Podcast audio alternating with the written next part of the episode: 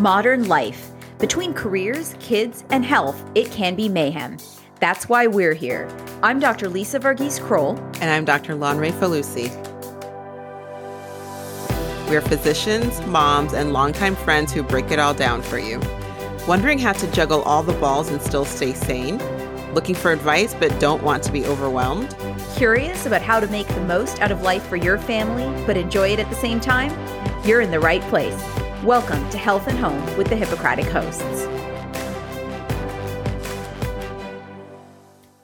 On this episode, we're talking about burnout. Has the pandemic left you feeling like your work or life responsibilities are harder to manage than ever? Wondering what burnout really means? And need to know if you have it and where to turn for help? Keep listening so you can take better care of a very important person, you. Hey, Lise. Hey, Lon. This is a pretty timely topic. Is it ever? So we're talking about burnout today. And the reason we wanted to discuss this is because we have experienced some of this ourselves, more so than ever with COVID nineteen and its fallout. So think of today's episode as something that we're sharing in solidarity with mm-hmm. you, you know, in the hopes that if we all look out for each other, we can help decrease this epidemic. Exactly. So burnout is increasingly and alarmingly common among healthcare workers after the massive workload and crisis mode of the last two years. But we know it's not limited to medicine. Mm-hmm. So even if you personally aren't suffering from burnout, keep an eye out for whether any of the signs we're about to discuss sound familiar, so you can be a helping hand for someone who is. Absolutely. So what is burnout? Well, according to the American Psychological Association, burnout is the physical, emotional, or mental exhaustion accompanied by decreased motivation, lowered performance, and negative attitudes toward oneself and others. It's caused by repeatedly performing at a high level in a chronically stressful environment. It's often caused by work, but not always. While burnout is common in high-stakes, service-oriented fields like, as we said, healthcare, but also law enforcement and teaching, especially during COVID, it can also be caused by situations outside of work, such as a difficult romantic or family relationship, an unpaid volunteer responsibility that takes up most of your time, high-level athletic training, or parenting a high-needs child. Yeah, and we do want to point out that while traditionally we've thought of burnout as being caused by stressors both inside and outside of work, in twenty nineteen, the World Health Organization actually redefined burnout as solely an occupational phenomenon. So they called burnout a syndrome resulting from chronic workplace stress, and they identified three main features. One, feelings of energy depletion or exhaustion. Two, increased mental distance from one's job or feelings of negativity or cynicism related to one's job. And three, reduced professional efficacy. So it's important to remember that the W H O's definition links burnout solely to work. So there are three major types of burnout. And the first is burnout due to volume, or what's known as overload burnout. This is the most well-known type of burnout. And this is when you're simply overworked. You have too many responsibilities and too many items on your calendar with no time to recuperate and refill your own bucket. So you're trying to fill others' buckets when your own is chronically empty. Oh, that's so hard. Yeah. The second type is due to boredom, or what's called under challenge burnout. So this is due to feeling unappreciated, to having a lack of passion for whatever your work or responsibilities are, and feeling distanced or disengaged. And the third type is due to feeling helpless, or what's known as neglect burnout. This is when you feel inadequate and unable to handle your responsibilities, resulting in feeling unmotivated and resigned to a negative fate. Mm-hmm. And when it comes to overload, the most common type of burnout, there can be several causes.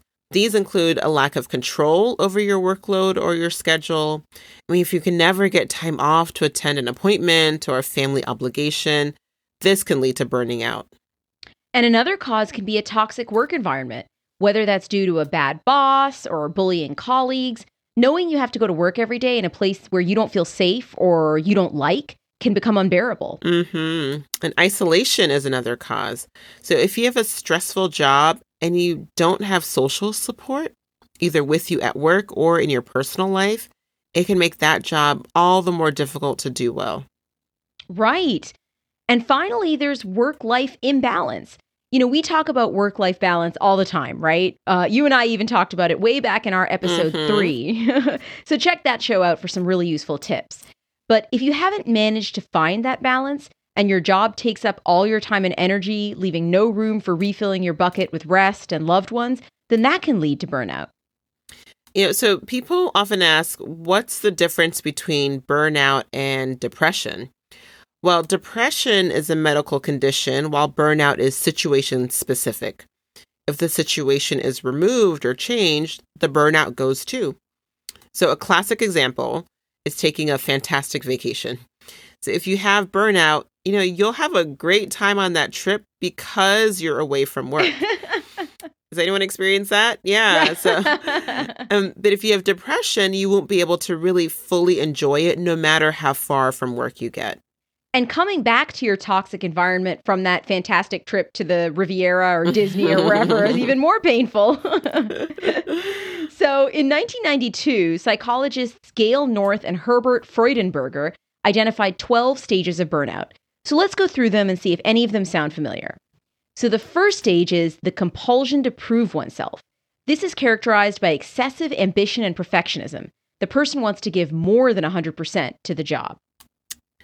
Number two is working harder. I mean, this is literally working harder. You know, it's an exaggeration of that first stage with difficulty delegating tasks to others. Stage three is neglecting one's own needs. So sleeping and eating patterns are disrupted, social interaction is deprioritized, and the first small errors in performance start to be noticeable. And stage four is displacement of conflicts. This means more conflicts with colleagues or with a spouse, and now errors start to pile up. Number five is revision of values. So the person's values literally start to change. Work becomes the only thing that matters, while other former priorities, like family and friends, are displaced. The person starts becoming insensitive and unemotional. Number six is denial of emerging problems. The person starts to become bitter, intolerant, and cynical. Shortfalls in performance become obvious, and now physical complaints start to arise. Number seven is withdrawal. The person's human support system is now actually seen as an added burden. The person begins working more and harder and turning to alcohol or drugs as a way to feel good. Stage eight is obvious behavioral changes. So the person becomes apathetic, but also paranoid, and everything is seen as an attack. The ninth stage is depersonalization. The person no longer sees themselves as a human, but rather as a machine that has to function. They feel trapped in a life without meaning.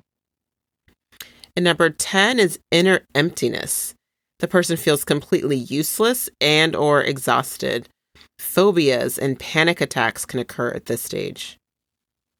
Stage eleven is depression. The person begins feeling frank despair or self-hatred and may have suicidal thoughts. And finally, stage twelve is burnout syndrome. At this stage, there is physical, mental, and emotional collapse. This is a medical emergency. So obviously, we don't want anyone to get to that late stage, no. right? That's really tragic. So what are the signs of burnout so we can catch it earlier? Well, one sign is fatigue. And I know pretty much one hundred percent of you listening right now are like, welcome to my world, lady. I've been fatigued since the late eighties. And that is true. We hear you. We feel you. But this kind of fatigue is both different and severe. So you might find yourself sleeping more, or you might find that you want to sleep all the time, or you might find that small tasks take longer and longer to complete. Yeah. And another sign is constant questioning of your work. You know, feeling apathetic, like you're not making a difference with what you're working so hard at, or feeling like you don't want to get out of bed each morning. Then there are headaches. This can be a sign of burnout, especially if you haven't been prone to headaches before. And conversely, there's also insomnia. Although you might be fatigued, you might be at the same time unable to sleep. You know, and this can become a vicious cycle since burnout occurs when your bucket is empty. And we all know being sleep deprived only further empties that poor bucket. Right. And then there are also changes in eating. That could mean eating more than usual, less than usual, or eating less healthy food than usual. All right. So what are the long-term effects of burnout? Why are we worried about this as physicians? You know, so long-term effects could include poor physical health. This could lead to high blood pressure, coronary artery disease, diabetes, poor resistance to infections, job turnover, clinical depression or anxiety, impaired relationships, long-term exhaustion, antisocial behavior, substance abuse, and in the worst case scenario, suicide. So all of those things are tragic, but really that last one is the tragedy we hope in some small way to prevent. So what are some solutions? First of all, reach out to your supervisor. Are there specific issues that are causing you stress? For example, not having access to a resource that you regularly need for your job or not having an adequate workspace? Your boss may not know that these things are impeding your ability to work well. If they're able to take care of some smaller issues, it can have a larger impact than you think on your overall well-being. Or is it not small inconveniences, but the overall job that's burning you out? If so, your colleagues may be experiencing the same thing. Your company may have wellness programs or health incentives to help defuse some of that field-related stress. Alternatively, you and your colleagues may be able to band together to request specific workflow changes that could help. And next, seek support. Many workplaces have an employee assistance program, or E A P. These programs are very familiar with burnout, among other things, and they can provide you with or point you to resources that can help. You know, also a personal therapist, colleagues, family and friends are all part of your support network as well. They say that a burden shared is a burden halved, and we think a lot of the time that's true. You know, mm-hmm. The flip side of this is avoiding negative people. You know, to the best of your ability, limit your interactions with people who take more than they give. That is totally okay when you're dealing with burnout. Absolutely. And also set boundaries. Mm-hmm. Decide on a time you're going to stop working each night and stick to it. Be firm about what you need from your supervisor or your colleagues. Put a curfew on responding to texts and calls each night and leave any that come in later for the morning. Refuse to be drawn into de- demands for more from a needy person in your life. Set aside a place in your home that's yours alone for you to unwind. Have compassion for yourself as you do for other people.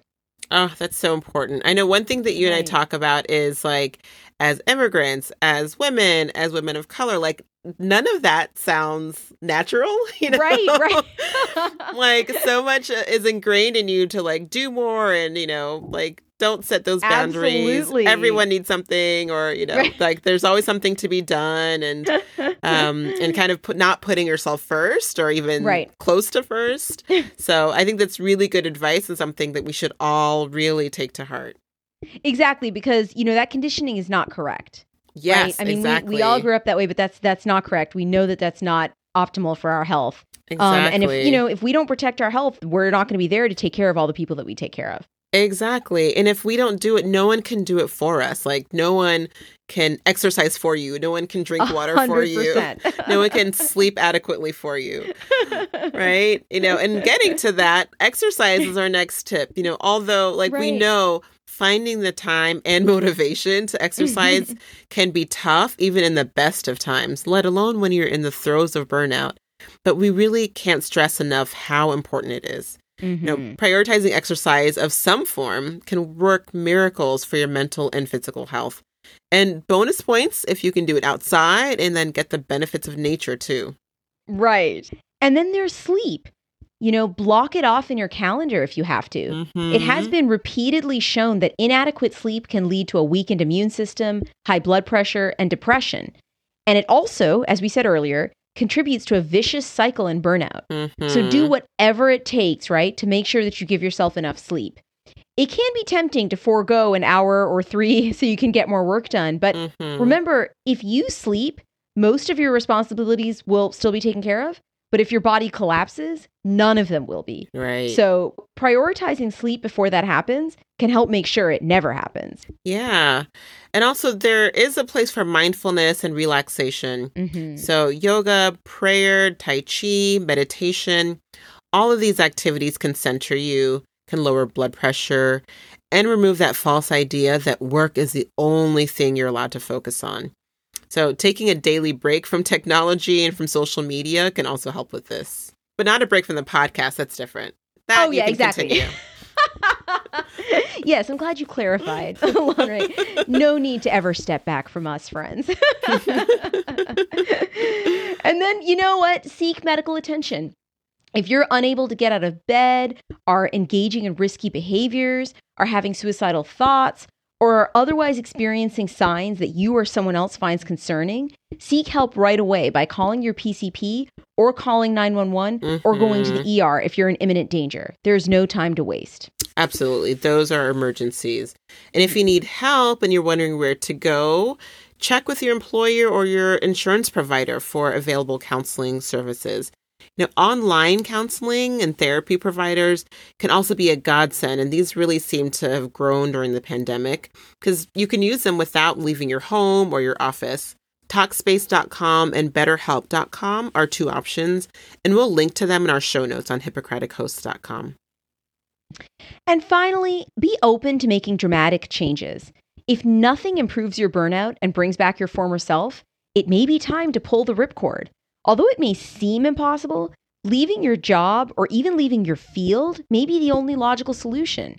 While we would never advise doing this without trusted counsel, we also want you to remember that work is not life. Mm-hmm. You are not your profession. You're not your career. You know, your primary responsibility is to yourself and your loved ones, not your employer. And if there's no way to be healthy while staying with your employer, then it's a completely honorable decision to leave and do something else. Plenty of people have done one hundred eighty degree turns in their work lives and have been thrilled with the decision. If you're at that point, that can be you too. And now it's time for our Physician Mom Hack of the Week.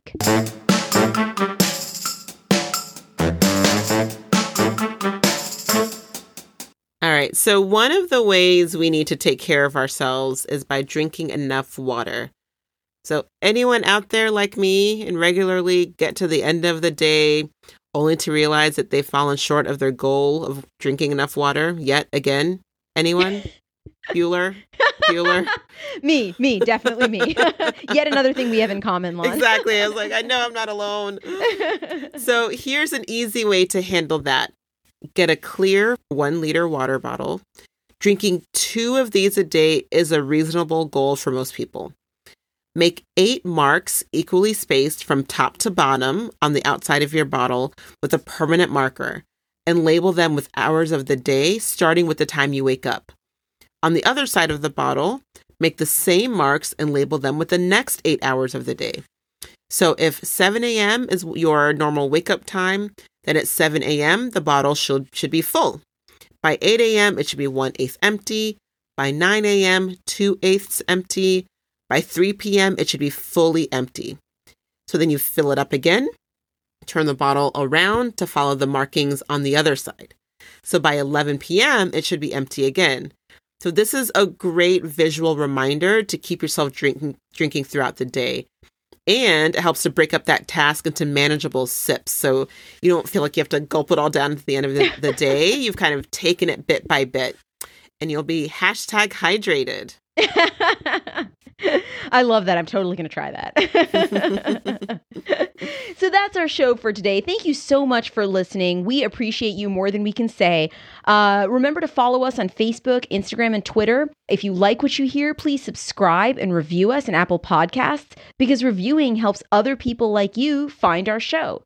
And we might pick your review to share in a future episode.